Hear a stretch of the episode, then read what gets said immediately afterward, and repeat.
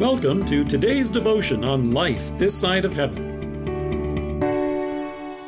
The Word of God from Matthew chapter 15, verse 28. Then Jesus answered, Woman, you have great faith. That's not like him. Have you ever found yourself saying that about someone you know and love? If someone who is close to you, who usually has a joyful and effervescent personality, is suddenly quiet, you may find yourself thinking, that's not like her.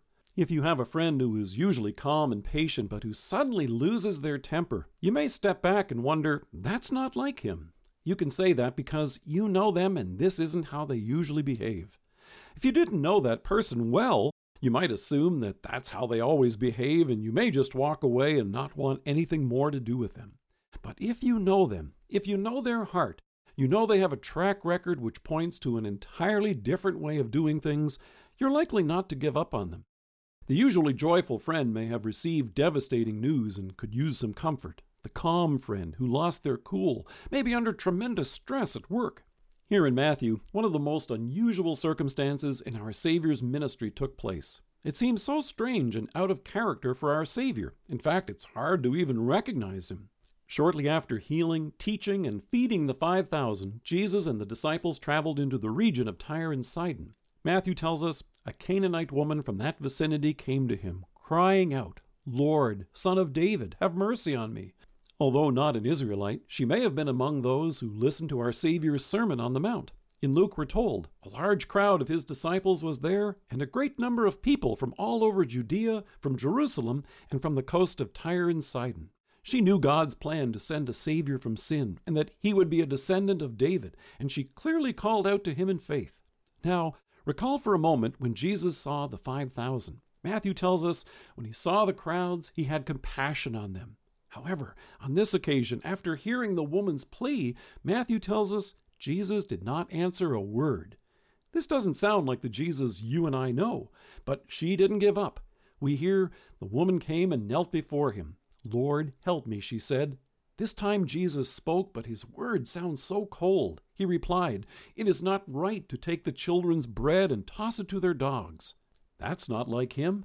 In faith, she persisted. Yes, Lord, but even the dogs eat the crumbs that fall from their master's table. Knowing she was sinful and undeserving, she held out for his mercy. Like a household pet, she would be pleased even with table scraps. She knew Jesus. She knew his compassion and mercy, and knowing these things, she persisted.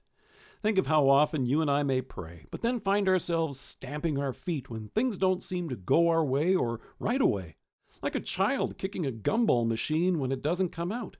When God doesn't seem to act or do the things that we think he should do, we're tempted to behave as if we don't even know him and walk off in a huff. But when God seems to hide his face from us, faith reminds us that's not like him because in faith we know him. God sent his Son to redeem us from our sins and bring us life. We know him as gracious and compassionate, slow to anger and abounding in steadfast love. And then we wait in faith and persist in prayer. We cling to his grace alone. If there are days in your life when it seems as if God's face is hidden, that he's not hearing your prayers, remind yourself that's not like him. In love, Jesus could barely contain himself and declared with affection, Woman, you have great faith.